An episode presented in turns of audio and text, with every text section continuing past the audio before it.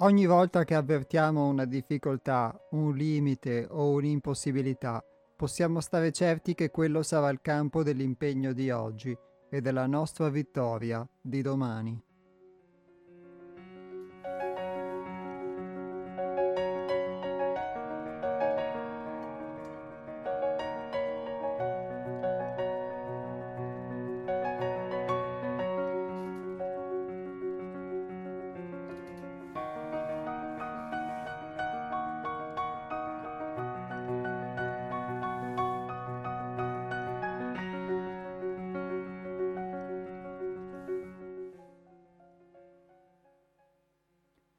Questa citazione, tratta dal libro Un tuffo dal profondo, la fonte inesauribile, si apre la puntata di oggi degli astronauti, venerdì 14 gennaio 2022 e Iapos a nome del centro altrove vi saluta ricordandovi che state ascoltando le frequenze di Radio Cooperativa.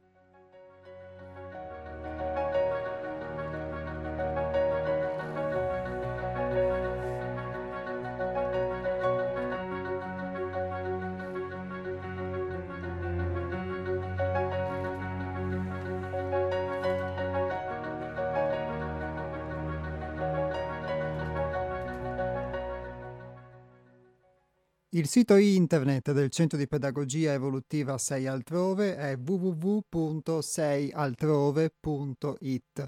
Invece il nostro numero di telefono è lo 049 99 03 93 4, ve lo ripeto, 049 99 03 93 4. Sul nostro sito internet potete trovare sia degli ebook da scaricare gratuitamente, quindi in formato PDF, delle dispense, dei testi, degli estratti dai nostri libri, oltre che i nostri stessi libri. E potete anche eh, dare un'occhiata alle rubriche, leggere dei testi, ispirazio- delle ispirazioni, non solo della stessa natura delle esperienze vissute nel nostro centro, ma anche tratte da altri autori che sono in sintonia con quello che è il nostro fine di poter trasmettere dei messaggi inerenti a una evoluzione delle coscienze.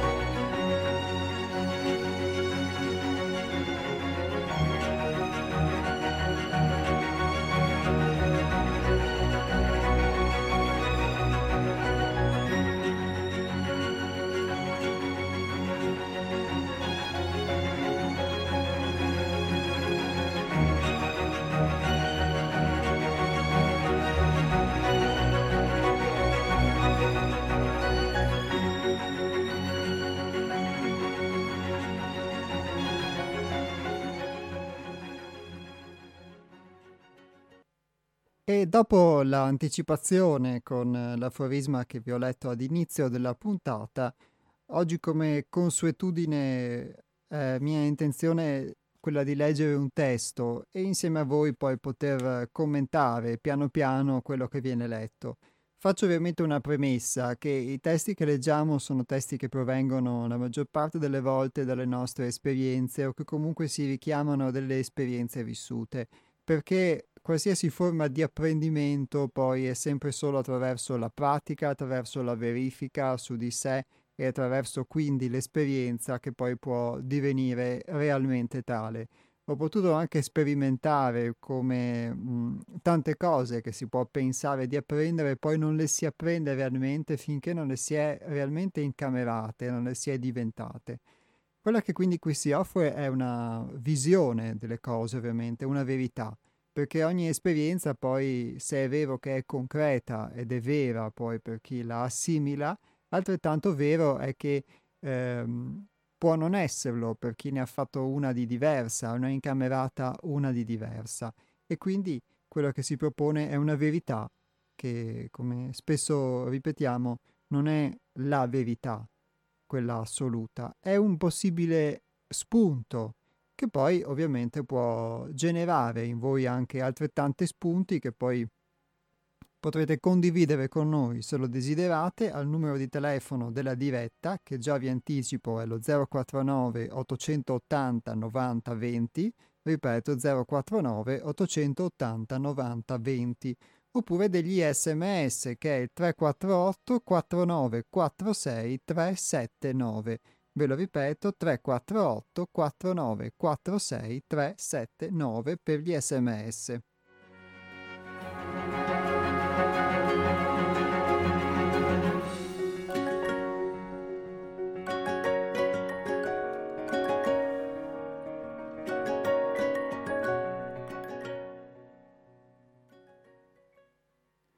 Comprendere la legge di polarità significa semplicemente riconoscere il diritto di esistenza di tutte le cose.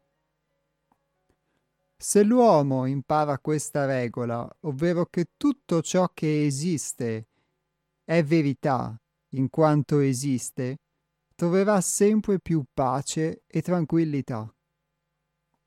Solo così ci si può liberare dalle abitudini dalle strutture di superficie, dalle fissazioni, ovvero dalle idee fisse, dall'idea di dover combattere a tutti i costi per o contro qualcosa, tifare per o contro quello, sostenere Tizio e andare contro Caio.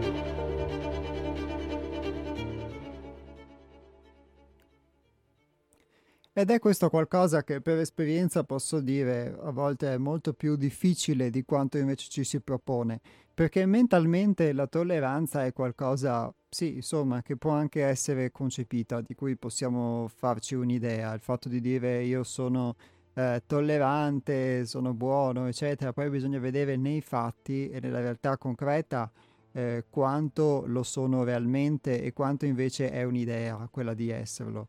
Noi tra l'altro viviamo forse in un momento storico, in un momento sociale in cui la, l'idea della tolleranza, abbiamo un'idea della tolleranza, un'idea della, dell'apertura, eccetera, e di tante belle cose, che eh, forse è realmente soltanto un'idea a livello di massa, perché si può essere veramente tolleranti forse quando, quando lo si è, effettivamente, non solo quando lo si dice. Quindi la tolleranza è essere tolleranti con tutti tranne che contro gli intolleranti. È un gioco di parole, però manifesta molto bene quello che è un po' il, eh, lo spirito del tempo, come si suol dire. E quindi in questo spirito del tempo forse ognuno di noi è incarnato, ma mi correggo, io di sicuro per quanto riguarda me stesso, posso, disse, posso dire di essere figlio di questo spirito del tempo e di incarnare molto spesso un'idea di tolleranza che è soltanto un'idea.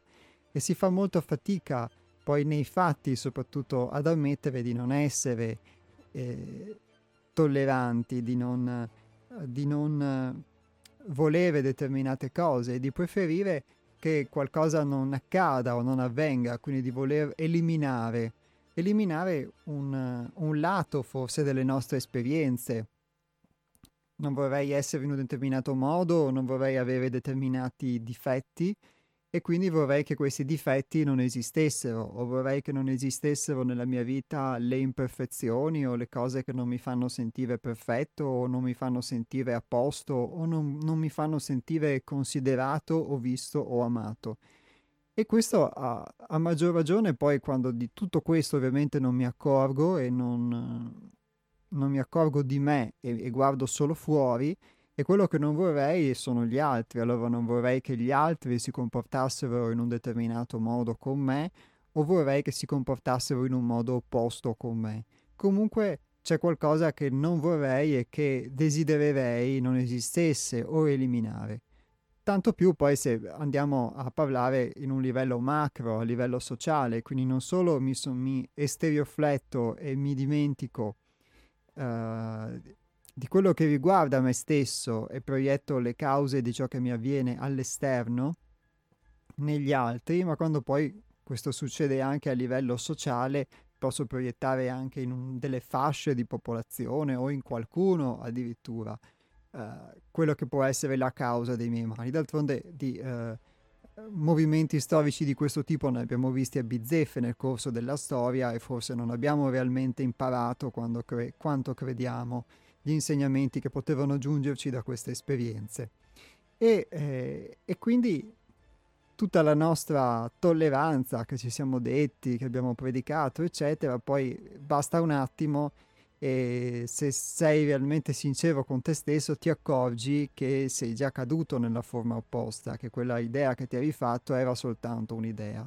Quindi poter accettare il principio di esistenza di tutte le cose, secondo me, è qualcosa che può sembrare filosoficamente molto bello, addirittura forse quasi ehm, una cosa imprescindibile, come si potrebbe non accettare il diritto di esistenza di, di, tutte le cose o il diritto delle opinioni di tutti, eccetera, ma poi nei fatti o in determinate circostanze o in determinate occasioni o con gli altri o con noi stessi è reale che tante volte eh, non vorrei essere in un determinato modo, non vorrei vivere qualcosa che posso ritenere negativo o che posso ritenere che qualcuno, che qualcun altro giudichi negativo e questo mi spinge quindi ovviamente a non accettare eh, a non accettare la realtà e quindi accettare le cose solo come le vorrei, solo come le desidererei e, e tante volte questo può nascondere anche per quello che mi riguarda una f- forma di infantilismo nella misura in cui uh, uno che vorrebbe solo la luce e non vorrebbe l'ombra, o solo il caldo e non il freddo, o viceversa, eh, forse dimentica che in questi due poli sono l'uno che sostiene l'altro e quindi se non, forse senza il freddo non potrei nemmeno sperimentare il caldo e viceversa. Ma lascio la possibilità anche a voi di commentare se già lo volete fare queste poche righe che vi ho letto o queste considerazioni allo 049 880 90 20.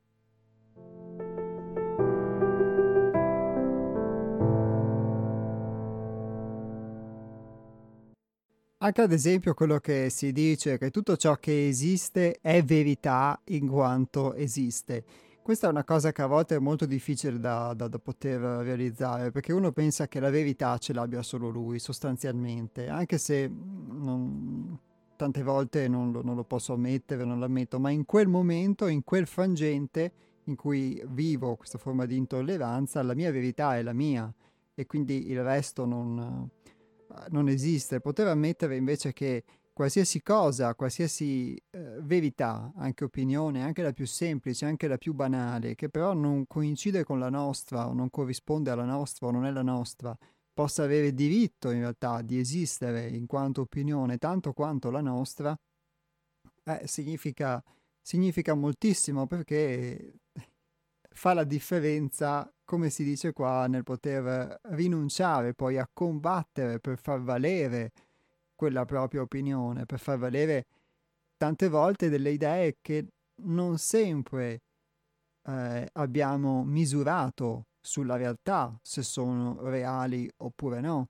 Abbiamo misurato eh, sulla nostra pelle, nella nostra esperienza, se effettivamente eh, sono delle verità concrete oppure sono solo degli ideali che però non siamo mai riusciti a mettere in pratica o che abbiamo attinto anche da un ambiente in cui ci siamo formati, ma che di fatto poi realmente non conosciamo, non sappiamo bene cosa, cosa significhino.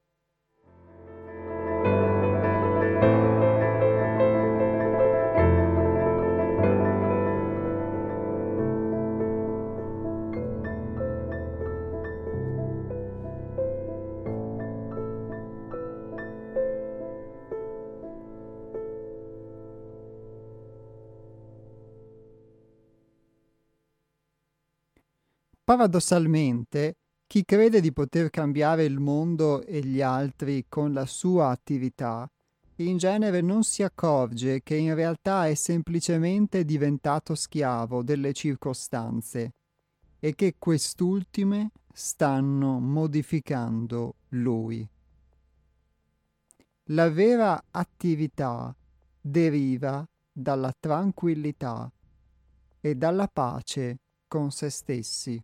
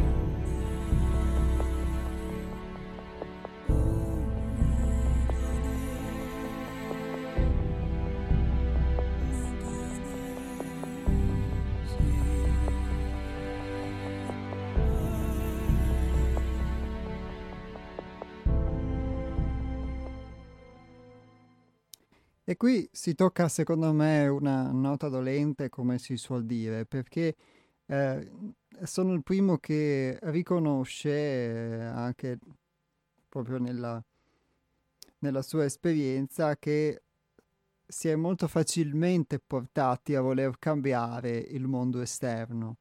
E eh, questo non, non, significa poi passivamente dover subire tutto, dover accettare qualsiasi cosa, eccetera, però a di fatto credersi eh, e comportarsi da vittime del mondo esterno. E questo porta di fatto uh, molto spesso a riconoscersi in una condizione di fatto di, uh, di schiavitù, ma a mettersi anche in una condizione in cui uh, si è determinati da una realtà esterna e si perde qualsiasi possibilità anche di accedere ad una forma di padronanza sulla, sulla propria vita, anche proprio sul, uh, sul piccolo centimetro quadro, diciamo, della propria esistenza, che già può essere una conquista, almeno per quanto, per quanto mi riguarda. E invece in base a quello che viene determinato dall'esterno, e dall'esterno può essere un mondo, possono essere delle regole o possono essere anche di fatto dei, dei rapporti interpersonali anche all'interno di un, di un luogo, di un'abitazione, di qualsiasi, diciamo, in qualsiasi campo ci siano de, dei rapporti interpersonali e quindi che sia, non, ci sia, non ci sei solo tu da solo, ma di fatto diventi un po' uh, vittima delle circostanze, ti, ti poni in un modo in cui sei comunque determinato da qualcosa di altro e la tua vita diventa la reazione in un modo o in un altro, che può essere la reazione di accondiscendimento oppure una reazione opposta invece di eh, rabbia, eh, di negazione, ma comunque vivi una reazione nei, rispetto a quello che viene determinato da qualcuno all'esterno.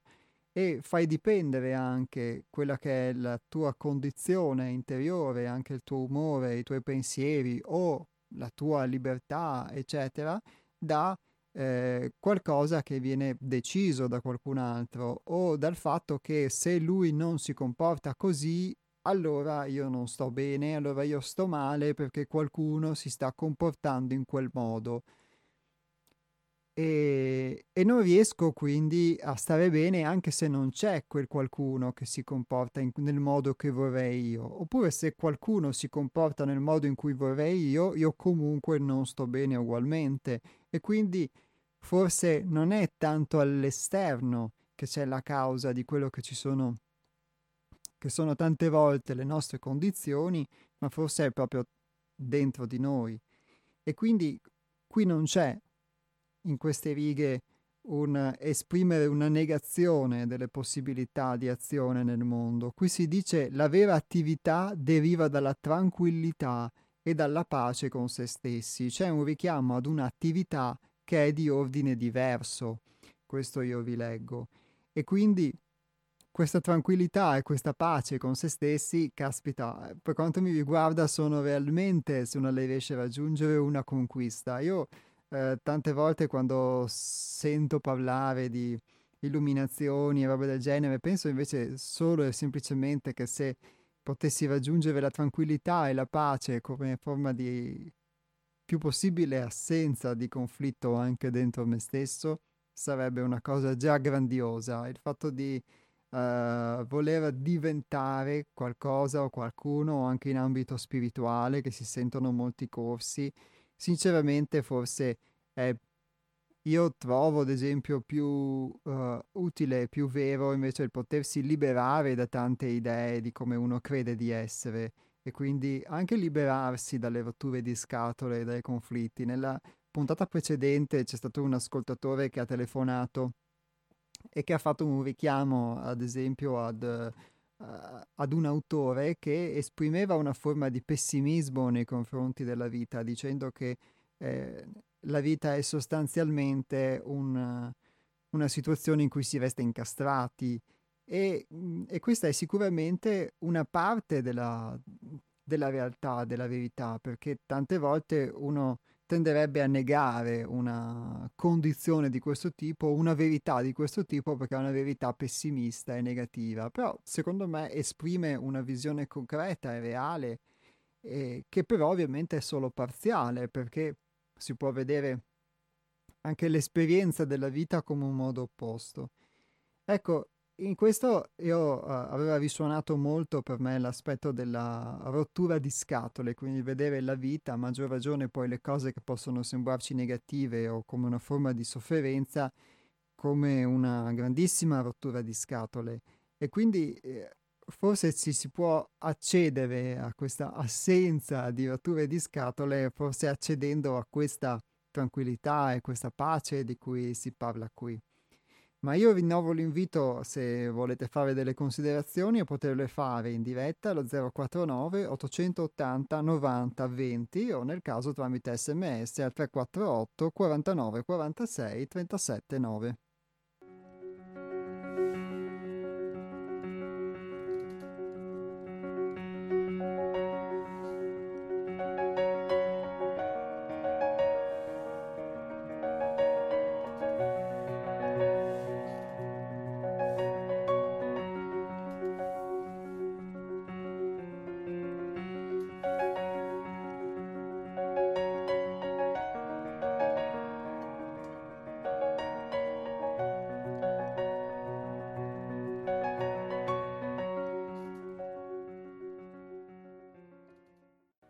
In grado di vivere in armonia con le cose reali, accettando per gradi che tutto e tutti hanno il diritto di esistere, non potrà mai avviarsi sul sentiero del risveglio e conoscere la propria realtà interiore, il proprio spazio divino.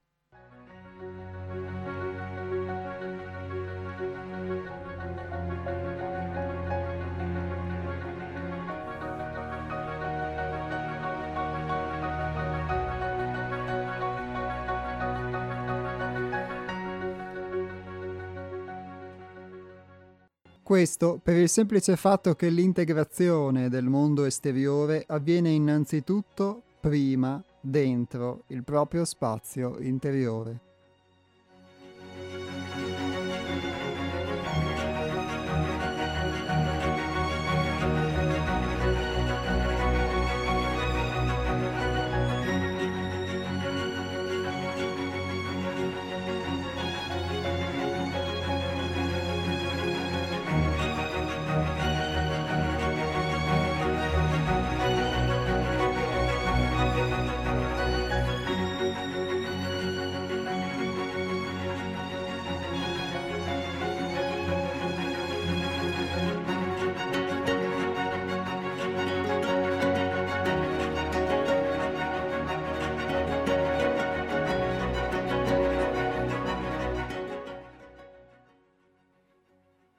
In armonia con le cose reali, qui per come lo intendo io, in, uh, significa proprio concretamente nella vita di tutti i giorni il poter mh, essere il più tolleranti possibili, quindi anche il poter eh, potersi tante volte superare in delle cose che possono non farci piacere o non esserci gradevoli, eccetera, ma con un fine di poter anche rendere la propria vita più armonica, perché tante volte il poter vedere sempre ehm, i propri problemi solamente alle, la causa dei propri problemi solamente all'esterno o il poter eh, non eh, in qualche modo vedere riflessi anche negli altri quelli che sono i propri difetti o vivere diciamo rotture di scatole totalmente gratuite nel senso che poi non ci portano a nulla se non a dover dissipare energia che ci è utile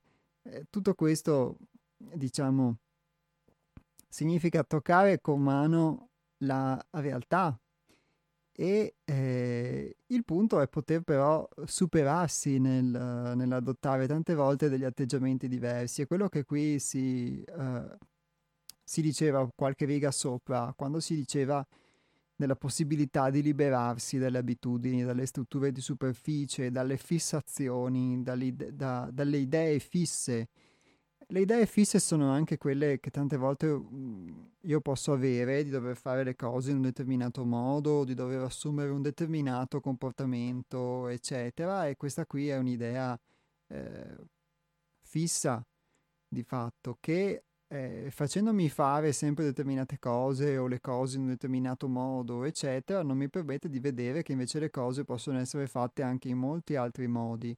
E eh, quello che posso osservare è che nel, nella misura in cui mi chiudo e mi fossilizzo, tendo a fossilizzarmi sempre di più su un modo di essere, diciamo, un modo di fare anche le cose fossilizzato. Invece poter anche acquisire delle abitudini nuove, poter imparare a fare delle cose in modo nuovo, eccetera, dà sicuramente delle possibilità in più. Questa cosa vale anche quando posso rapportarmi con gli altri nei momenti in cui vivo una maggiore armonia, nei momenti in cui invece vivo una maggiore chiusura e quindi gli altri mi sembrano occupare molto di più il mio spazio o manifestare molto di più quelli che sono i miei difetti e che non accetto. E quindi qui metto alla prova, come vi dicevo prima, se effettivamente uno è tollerante oppure no, se effettivamente permette che anche l'altro esista oppure no tante volte se io prendo questa condizione che vi sto eh, esprimendo e la moltiplico su larga scala, tante volte sembra che si viva eh, atomizzati, ognuno chiuso nella propria piccola intolleranza e senza poter eh, tollerare che ci sia qualcuno che è diverso da noi, che ha delle abitudini diverse da noi, che ha un modo di pensare o di esprimersi diverso diverso dal nostro e, eh, e sicuramente io ho potuto sperimentare nel tempo, nel, negli anni al centro altrove, eh, attraverso Hermes e attraverso lo sforzo, che effettivamente il mondo in cui vivevo e di conseguenza anche eh, i miei pensieri, le mie emozioni, era un mondo effettivamente molto chiuso perché eh, di norma fai fatica a poter accettare gli altri se non nella misura in cui gli altri possono eh, avere qualcosa in comune con te, che può essere un sentire, una passione, un modo di pensare, eccetera. E allora ti apri con loro sempre però su un determinato aspetto, quindi solo molto parzialmente. Altrimenti si fa fatica a poter accettare gli altri. Li puoi sopportare, li puoi tollerare talvolta quando c'è una necessità, quando c'è un legame consanguineo, quando c'è un'esigenza di coabitazione, quando c'è una necessità di lavorare su uno stesso luogo di lavoro, per fare degli esempi. Ma altrimenti eh, è sempre, io almeno posso dire questo, poi io forse come vi dicevo sono tendenzialmente chiuso e misantropo, qualcuno di voi forse può vivere una realtà opposta perché è molto aperto e espansivo, ma si fa effettivamente fatica a contemplare l'esistenza degli altri, quindi nelle altre possibilità di essere in modo diverso, di fare le cose in modo diverso, eccetera, che però eh, ci potrebbero, e ho potuto vedere che effettivamente è così, se nella misura in cui noi ci apriamo ci possono eh, non solo mostrare possono non solo mostrarmi dei miei difetti, ma anche delle possibilità in più, delle possibilità che magari qualcuno ha di fare delle cose che faccio io in modo migliore o più veloce, per fare degli esempi, e che io posso attingere, come viceversa, eh, o delle conoscenze che qualcuno ha che io posso, da cui posso attingere e viceversa.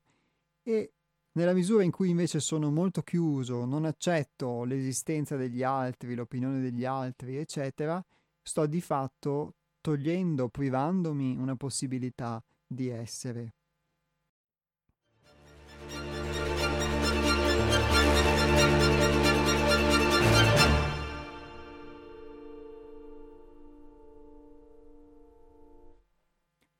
E qui si dice anche una, bel- una bellissima cosa, secondo me, il fatto che eh, questo nostro spazio, eh, questa nostra realtà interiore è il nostro spazio divino. Secondo me questa cosa è bellissima perché tante volte eh, o c'è questa forma di, di, attaccamento allo spazio che qualcuno può toglierci o all'idea che qualcuno ce lo tolga, oppure viceversa, c'è tante volte anche una svalorizzazione del nostro, del nostro spazio, parlo per me. Invece il fatto che il proprio spazio sia il proprio spazio divino, il proprio spazio interiore, quindi quanto tale nessuno può togliertelo e, e questo spazio dentro di te è il tuo spazio divino, è il tuo piccolo eh, altare, diciamo, la tua piccola chiesa detta in senso laico, è qualcosa di molto bello secondo me.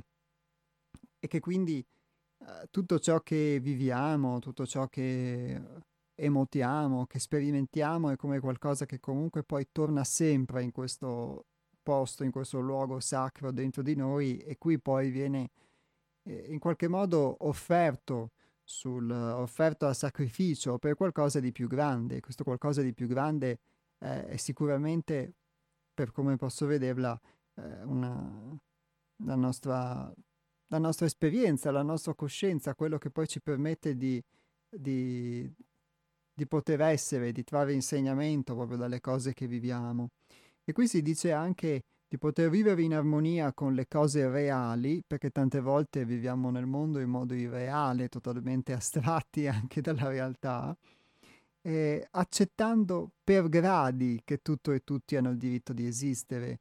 E quindi, secondo me, come ho potuto sperimentare in questo tempo, in questi anni, eh, accettare per gradi significa poi potersi ampliare, poter eh, vivere maggiormente questa condizione di tranquillità e di pace che sicuramente uno, per quello che ho potuto vedere, non li vive dal giorno alla notte, però posso dire che la riduzione del conflitto è di fatto un aumento della pace, della pacificazione.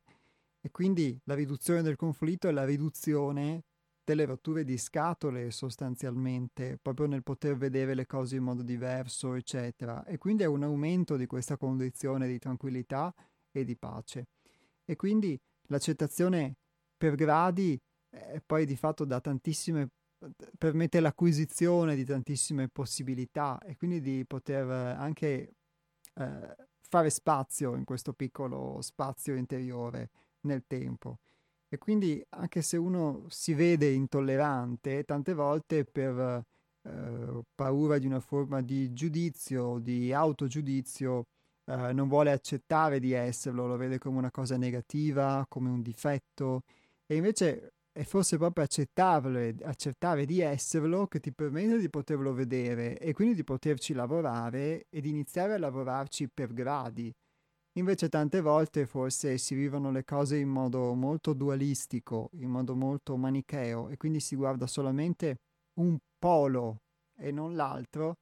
Quindi siccome se non sono tollerante sono intollerante, se non sono buono sono cattivo, se non sono perfetto sono imperfetto, sono sbagliato, tutte le sfumature che ci sono tra un polo e l'altro tante volte uno le omette, non le vede e quindi per non essere sbagliato, per non essere cattivo, allora finge di essere buono anche se tante volte non lo è, cerca di conformarsi da buono anche se non lo è, anche se tante volte eh, può essere utile in alcune situazioni anche non esserlo.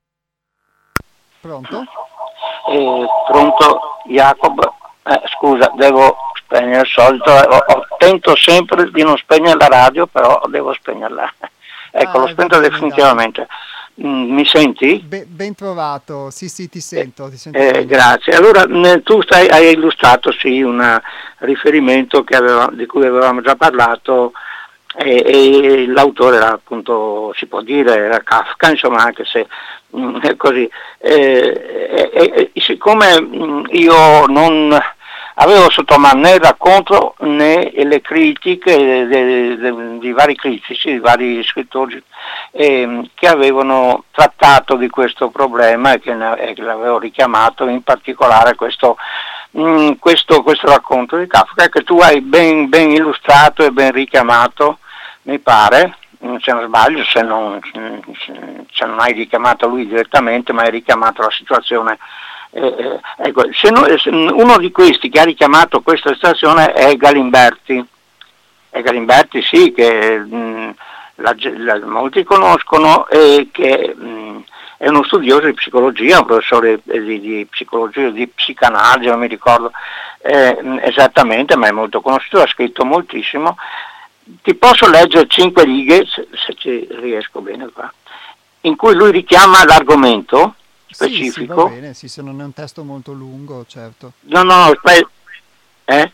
Sì, sì, se non è un testo troppo lungo va bene. No, no, no, un, eh, spero che io ho gli occhi quello che ho. Comunque in, in un suo racconto, dice la, la Tana, Kafka, dice Umberto Galimberti, eh, Kafka ci mostra come una casa può diventare una prigione.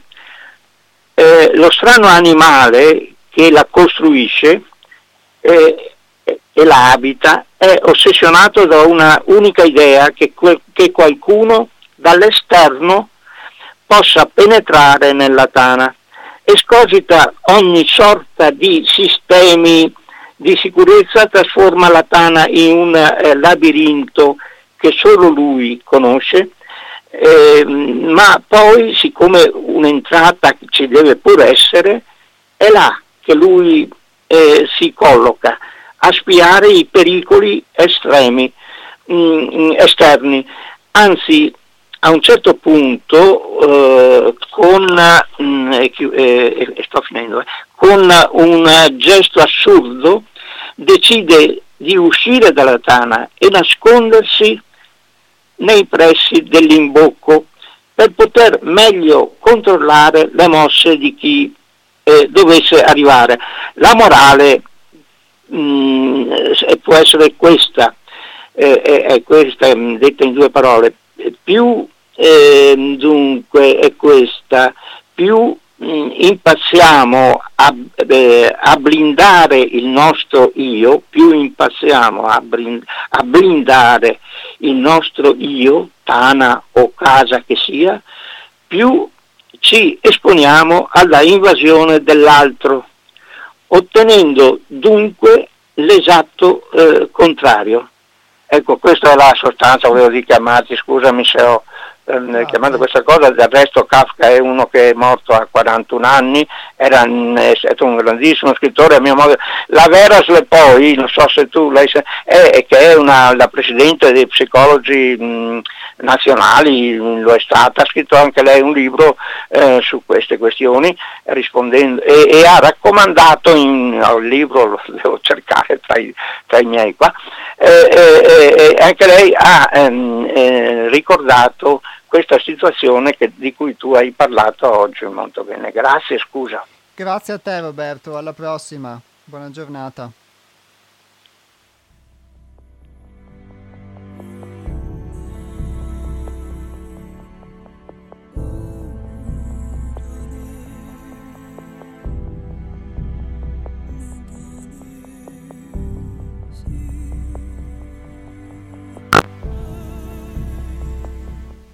Pronto? Ciao Jacopo, buona trasmissione, sono Nick. Ciao Nick, buona giornata. Eh, io ho intenzione di incontrarti un giorno perché ho bisogno di te e di tutti voi che avete scritto quelle cose lì, che siete troppo vicino alle masse. te sai che io non faccio complimenti. Come Grazie fa un... Nick. Ti sento no, molto distante però. Devo, eh, io appena mi sono fermato perché tutto il percorso che ho fatto non riuscivo a percepire proprio il concetto. No? Siccome sono ipersensibile, eh, mi sono sfuggiti ma torneranno. Eh? Il tempo non esiste, no? eh, ci sono tanti eh, popoli divisi in etnie che non hanno bisogno della mia filosofia di una potenza atomica, no? Come fa un filosofo a scrivere di psicanalisi? Andiamo in fondo. Che conoscenza ha?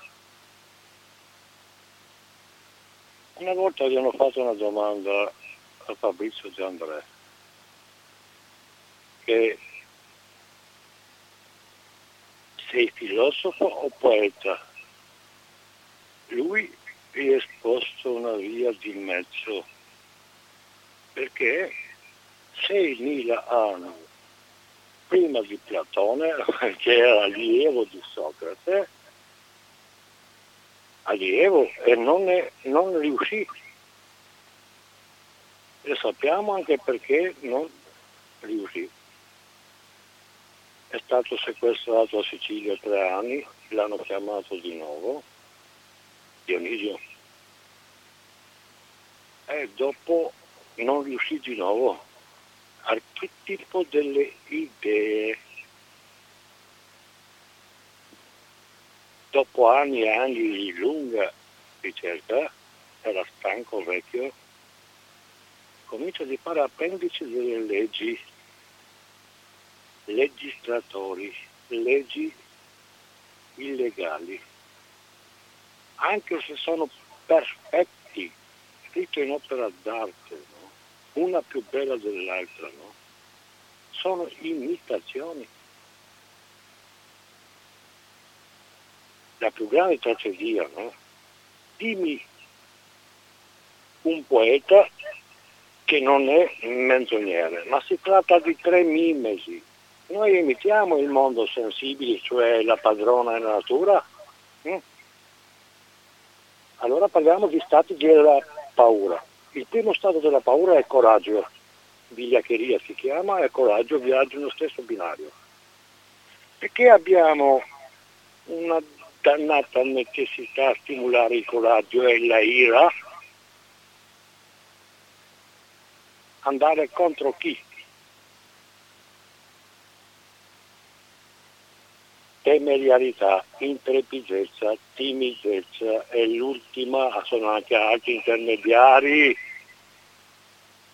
Uno che accumula denaro, di che cosa ha paura? Cerca la sicurezza? In questa terra mai esiste la sicurezza. Hanno inventato il tempo come nasce il tempo? Il bambino che accoglie tante robe per... è normale che non gli manca niente, ma non vede. Gli dai un bambino un coltello doppio taglio, hm? un bambino adulto 80 anni ha la mente di un bambino, non è possibile che non lo può capire. La parola capire va bene, vuol dire mai intimamente convinto, c'è la parola prima, dopo un'altra ricarnazione. Si chiamano disposizioni morbosi. Sono più di 30 casi di, eh, si chiama collerici. Collerico. La storia di Elena Eva mai esistito Paris non è andato mai a rapinare il troiano una donna. Ma vedi che gli uomini sono un po' particolari, eh? sono capaci di... Per fortuna c'era Omero, poeta della epica.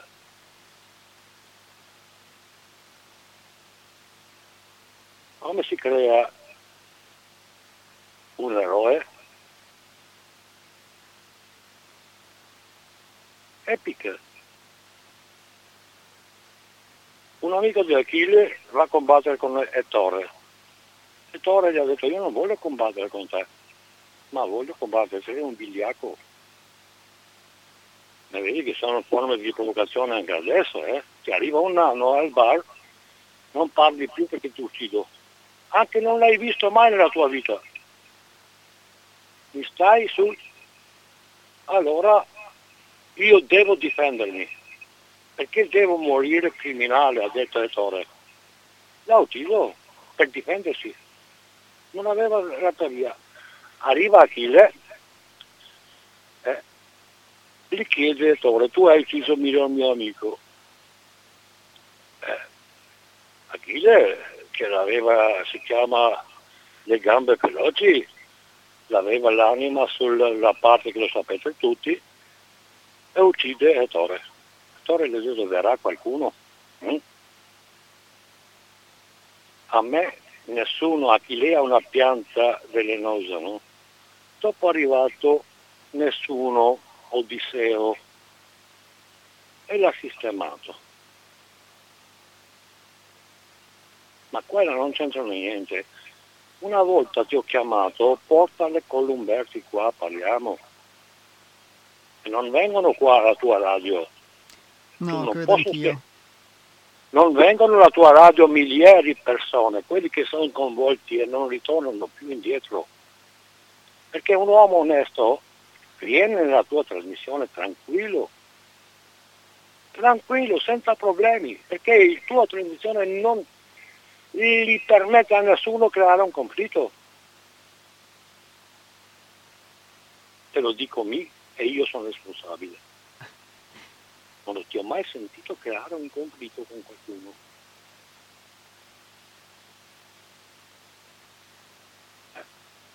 Grazie, ti ringrazio per questa constatazione. No, scusa, Iapos, come mai Cacciari, che studia filosofia in Russia, usa il nome del Socrate?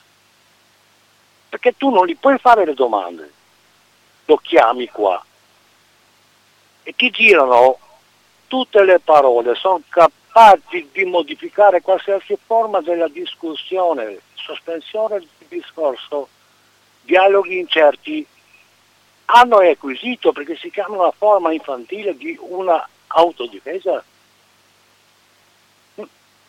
Perché profittano la massa popolazzo? Si sono divisi, non ci sono più i cittadini, i politici se vogliono hanno tutto, costumi, cittadini, denaro e tutto hanno. Perché sono lì proprio scelti da noi. Ti dico una bella cosa, come si crea un Stato?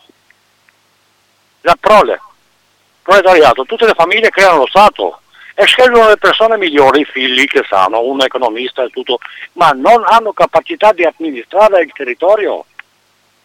Essere bravo, anche un giudice onesti, tutte le cose non riescono a mandare avanti eh, niente. Anche se siamo tutti la logica razionale, ma sopra della logica razionale è intelletto, si chiama sillogismo per ogni cosa che succede, l'uomo è capace di, perché quando siamo arrivati in questa terra non esiste né la sofferenza né il dolore. La fine Mica, della sofferenza eh, adesso ti, ti, fermo qua, ci fermiamo qua perché hai dato tantissimi spunti e dobbiamo sì, elaborare. La fine della sofferenza e dolore si chiama la fine di ignoranza, non conoscenza. Bellissimo, una bella citazione, adesso me la, me la, segno e prendo spunto. Grazie Nick, ti ringrazio. Ti chiedo scusa Iapo, ma bisogna fare un radio che ti ascolta tutti i sette continenti. Addirittura. Mattina sera. Così mi monto la testa. Quindi no, Anche non... i sciamani del Perù. Eh, forse non hanno bisogno. Grazie Nick, ciao. Un Intorno alla guarigione tutto guariscono, uomo.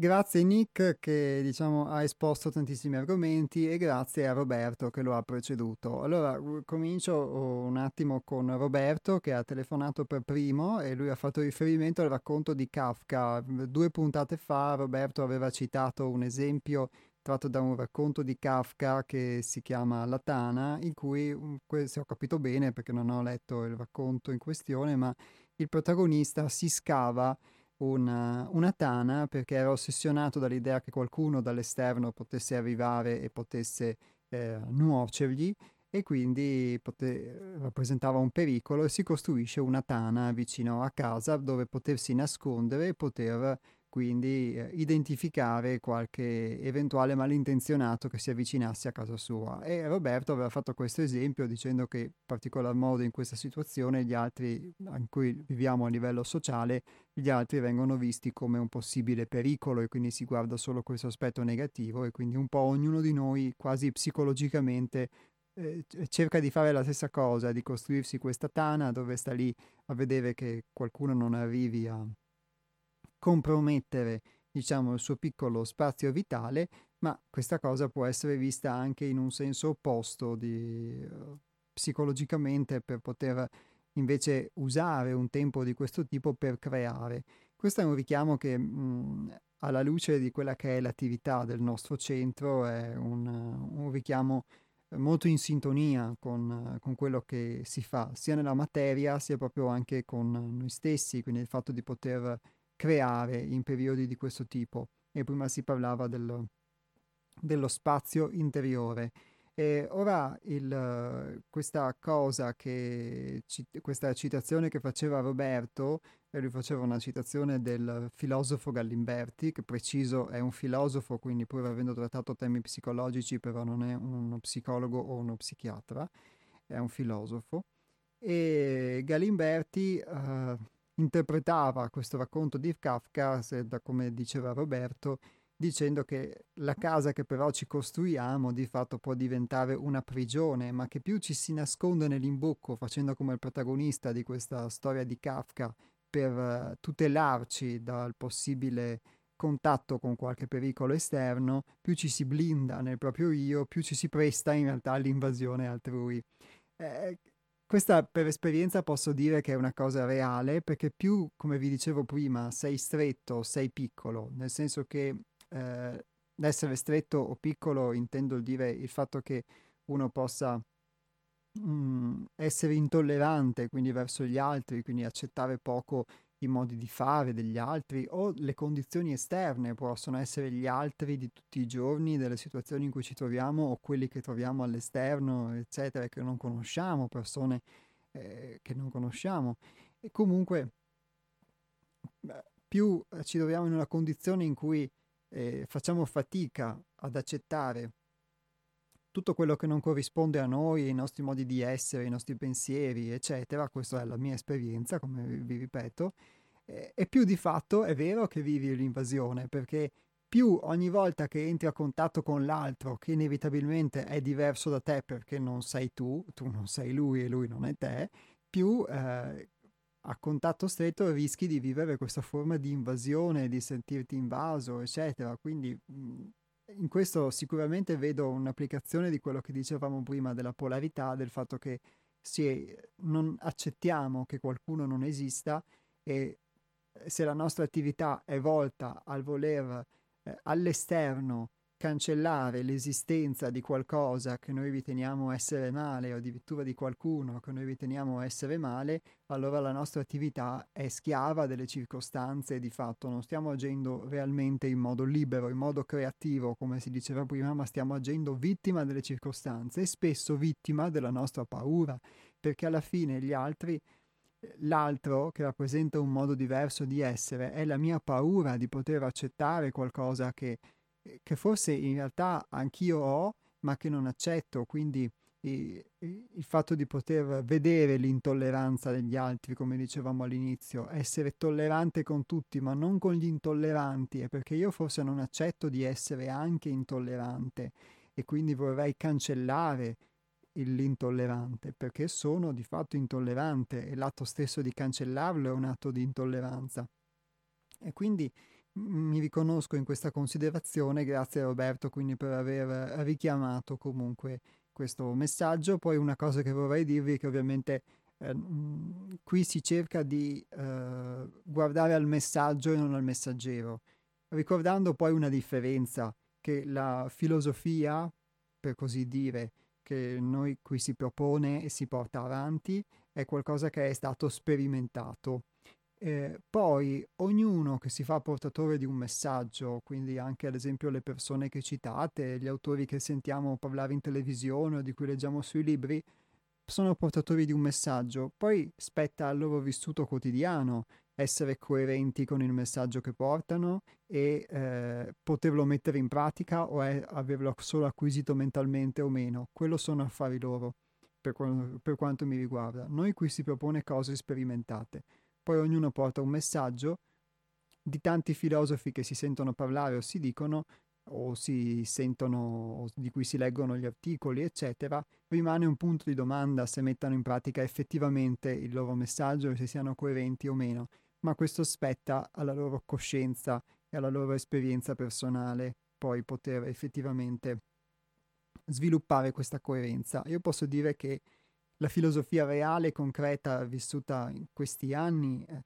eh, che mi ha trasmesso Hermes, eh, attraverso l'esperienza vissuta, però è qualcosa che eh, è vissuto e quindi è praticato, è incarnato e quindi questo fa una differenza enorme per come invece era la filosofia che conoscevo prima, che invece era solamente letta e al massimo capita. E quindi mh, questo è un riferimento generale che vale ovviamente per chiunque sia citato, sia da me sia da voi, diciamo, nel corso della trasmissione.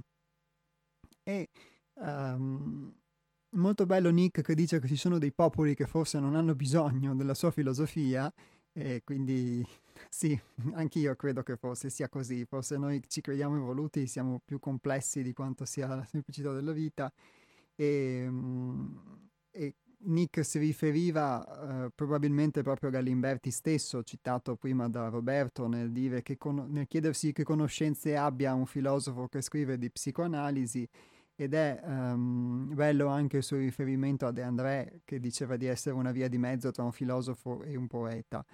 E, um, soprattutto poi um, tra le tante cose citate da Nick, diciamo, il fatto del coraggio e della vigliaccheria e quindi di fatto la vigliaccheria come uno stadio della paura e, e, e viceversa, ma di fatto tante volte se uno non accetta di avere paura, quando non accetto di avere paura, poi non posso certo accettare di vivere anche una condizione opposta di coraggio.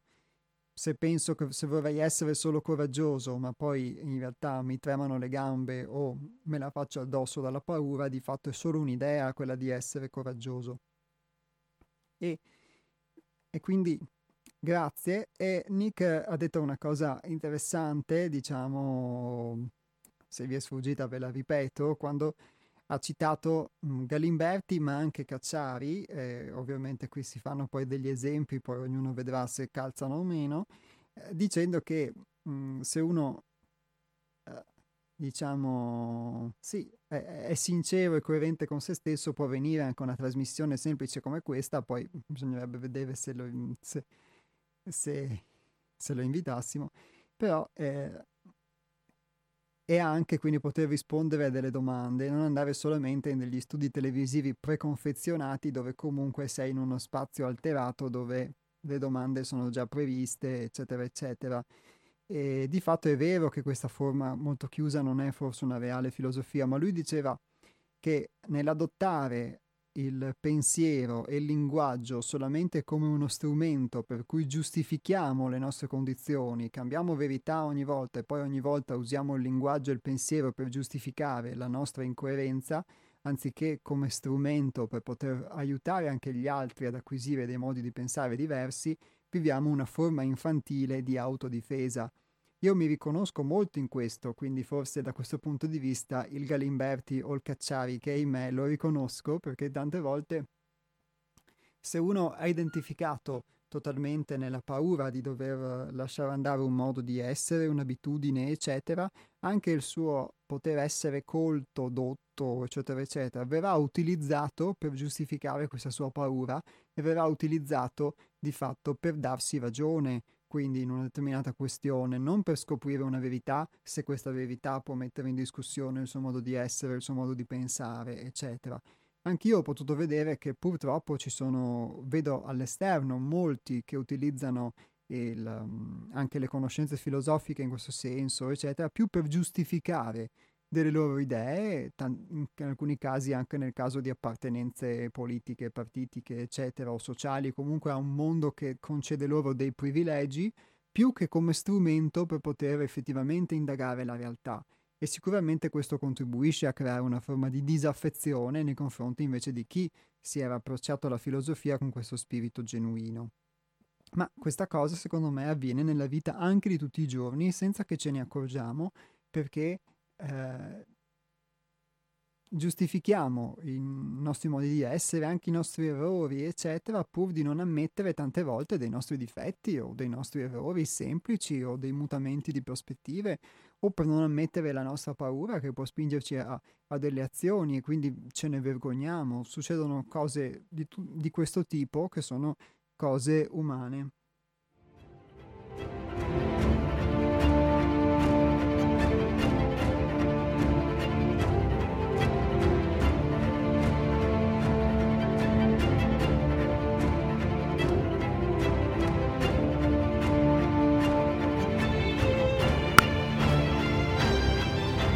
Pronto?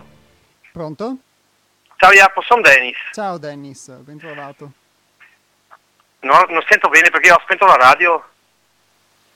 Eh, Pronto? Posso parlare? Sì, sì, sei in diretta. Ciao Dennis. Ascolta, ti volevo raccontare una storia, molto velocemente, sì. perché eh, eh, bisognerebbe ricordarsi che eh, la vita è data, è fatta di, di, di, eh, di cose concrete, non di opinioni o di pareri, ma di dati oggettivi. Grazie. E, siccome sto leggendo un libro di, di eh, rileggendo un libro di Ivan Illich che è la convivia- convivialità, eh, appunto ti volevo eh, raccontare questa storia per poi arrivare a un punto molto velocemente. Un mio amico si chiamava Giovanni, eh, che viveva nella maniera più naturale possibile, andava scalzo tutto l'anno, proprio senza scarpe, non solo calzini, senza scarpe.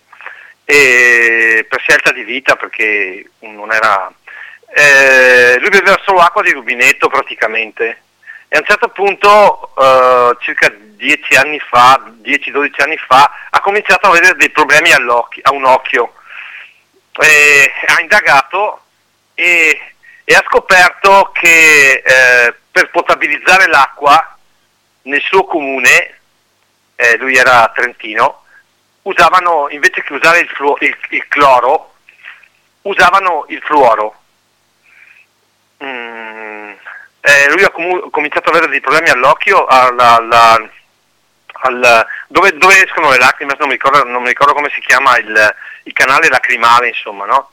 E da questo mm, è andato avanti, mm, ripeto, lui ha scoperto che eh, nel suo comune per potabilizzare l'acqua usavano il fluoro e ha fatto delle grandi, tantissime ricerche per capire da dove arrivasse questo fluoro, sai che adesso si parla tanto dei FAS e di, e di, di altre cose, no? eh, di, eh, di, industrie che inquinano la falda acquifera.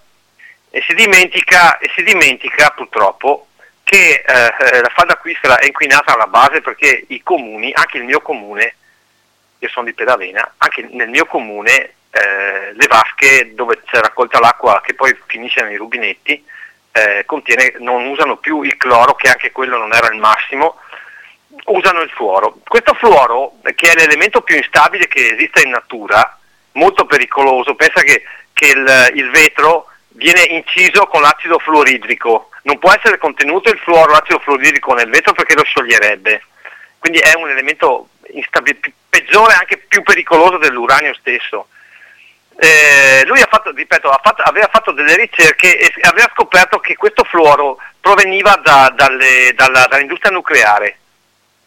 Eh, il fluoro è contenuto nel, nei denti, tutti i dentifrici, anche quelli biologici, contengono fluoro. Eh, le, le, pentole antiaderenti sono fatte con il fluoro. E, mm, voglio arrivare a un dunque, no? eh, bisognerebbe eh, capire che ehm, eh, al di là di tutte le opinioni, no? c'è un sistema alla base di tutto quanto che sta concentrando e da anni sta concentrando energie in una maniera spaventosa. E queste energie concentrate nelle mani di pochi per, per essere rivendute, no? eh, provocano, creano delle scorie, delle scorie che da qualche parte bisogna buttare. E, e, e non, non, non, va bene così, non, non, può andare avanti così. Ivan Illich diceva che, eh, dice che, che ehm, si arriva a un punto tale, lui parla di ehm, come, come um, altre persone, altri analisti che avevano analizzato sto, questo tipo di sistema, penso a Rosa Luxemburg, no? Parlava di un sistema che a un certo punto arriva a un monopolio tale al controllo, a un controllo uh, talmente mh, profondo dei, non soltanto de, de, del, della produzione ma anche dei sentimenti delle persone, del, è necessario per questo sistema eh, controllare addirittura i bisogni delle persone, li crea i bisogni, li crea i bisogni e diventano necessità. Pensa soltanto a questo, prova a chiedere a un bambino, a un bambino se si possa vivere senza televisione oppure a un ragazzo di, 20 anni se si possa vivere senza internet o senza il cellulare. Ti risponderanno di no. Ti risponderanno che non si può vivere senza internet, senza la televisione e senza un cellulare. E questo a cosa porta? Porta a quello che lui definisce, Ivan Illich, come la, il monopolio ra, eh, radicale, e cioè fa questo esempio.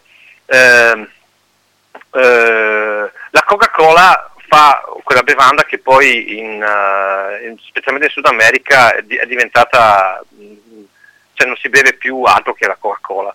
Però eh, ci sono delle persone che mh, possono bere acqua o, o birra anziché una bibita, una bibita analcolica che sarebbe soltanto la Coca-Cola. Però quando la sete diventa un, uh, un, uh, una cosa che si può soddisfare bevendo soltanto Coca-Cola. Quando le persone assumono l'idea che la sete va ehm, tolta soltanto bevendo Coca-Cola, questo è il monopolio radicale e noi siamo vicini a questa cosa, insomma, a questo, a questo sistema, a questo tipo di, di, di, di considerazione delle persone, di, non so come dire, di credo delle persone che non, non, può andare avanti, non può andare avanti. Ti saluto, buona giornata. Grazie Dennis, altrettanto.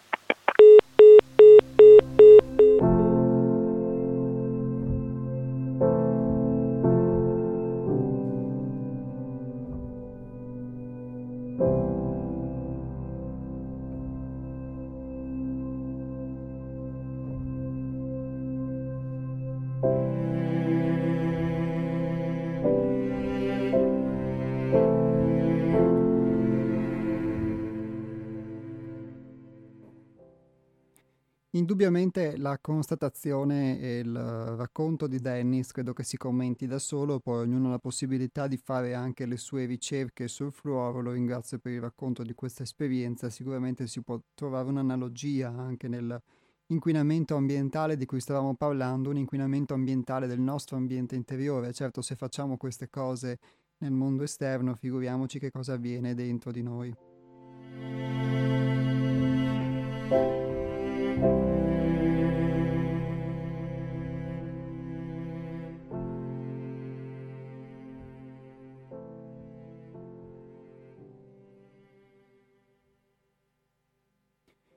Quando si conosce la verità interiore, contestualmente si conosce anche quella esteriore. Trasformando noi stessi, trasformiamo anche la nostra vita e il mondo che ci circonda. Per penetrare nel mondo interiore non è necessario isolarsi da quello esteriore, basta superarlo la strada più diretta per raggiungerlo è quella che sembra più difficile, quella che attraversa le ombre, i difetti, le imperfezioni in noi e di riflesso fuori da noi.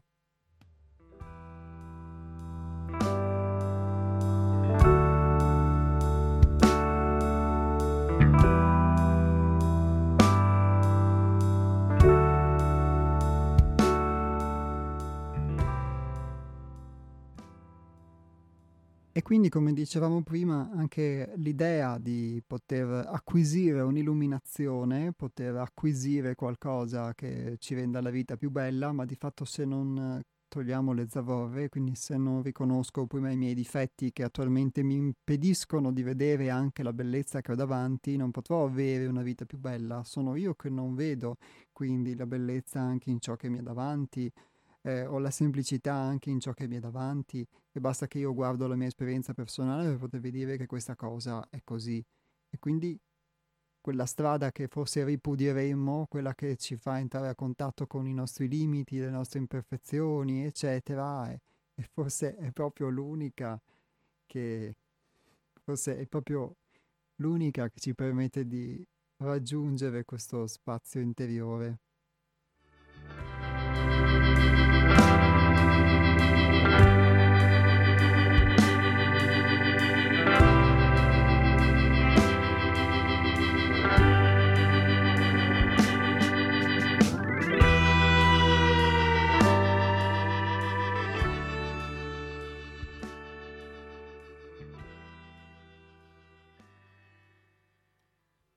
Superarsi, lasciarsi attraversare, questo è il giusto atteggiamento verso i nostri limiti, le difficoltà, i difetti che velano la realtà oggettiva che è in noi.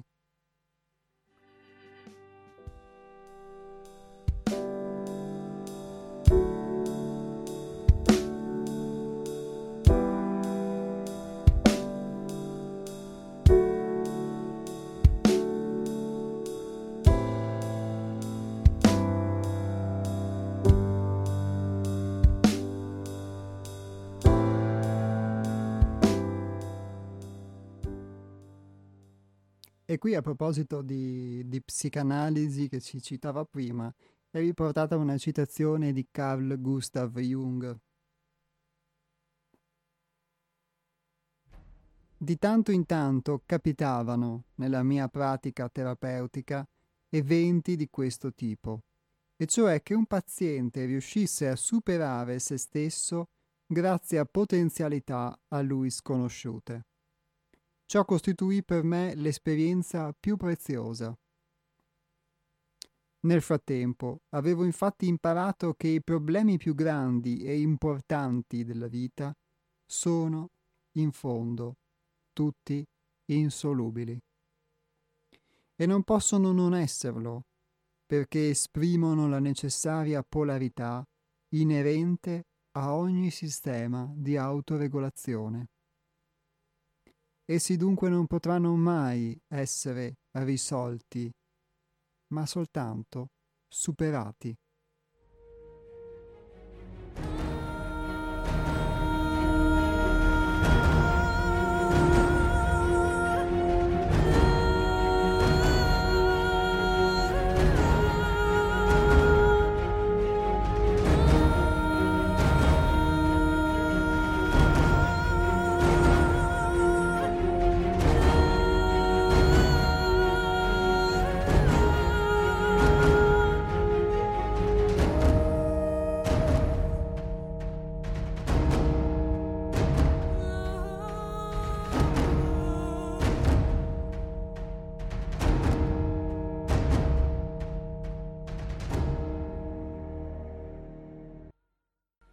Superare la difficoltà, non cercare di risolverla.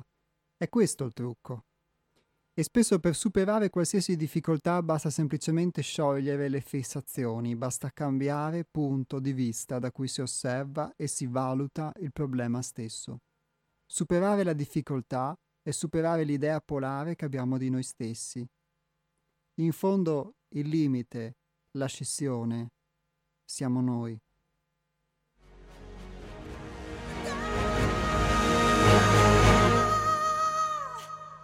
Questo brano di cui vi ho letto alcuni estratti è tratto dal libro L'avvento dell'uomo nuovo.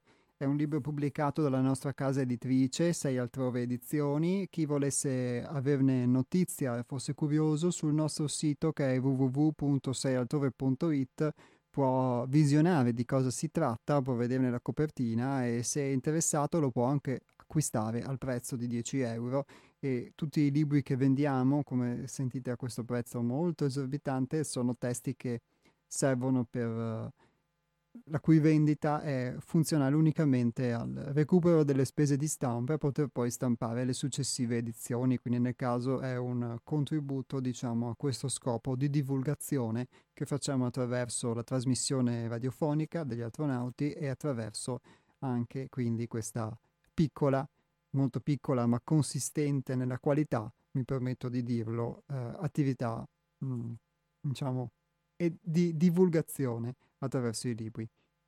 Io ringrazio tutti coloro che sono intervenuti e anche coloro che hanno ascoltato da casa silenziosamente e con, questo, con queste parole finali rivolte al superamento di sé vi do appuntamento con una nuova puntata degli astronauti il prossimo venerdì che è venerdì 21 gennaio 2022, sempre dalle ore 12 alle ore 13.30 sulle frequenze di Radio Cooperativa. Vi ricordo che potete riascoltare i podcast delle nostre dirette sia sul sito di Sei Altrove che è seialtrove.it sia sul sito di Radio Cooperativa che è www.radiocooperativa.org e nel, nel lasciarvi con questo messaggio vi invito all'ascolto poi del, dell'aforisma finale di conclusione della trasmissione. Grazie a tutti e alla prossima. L'armonia dei rapporti umani dipende dall'armonia della mente e dal cuore dell'individuo. Date all'individuo una mente armonica e avrete una società armonica e integrata.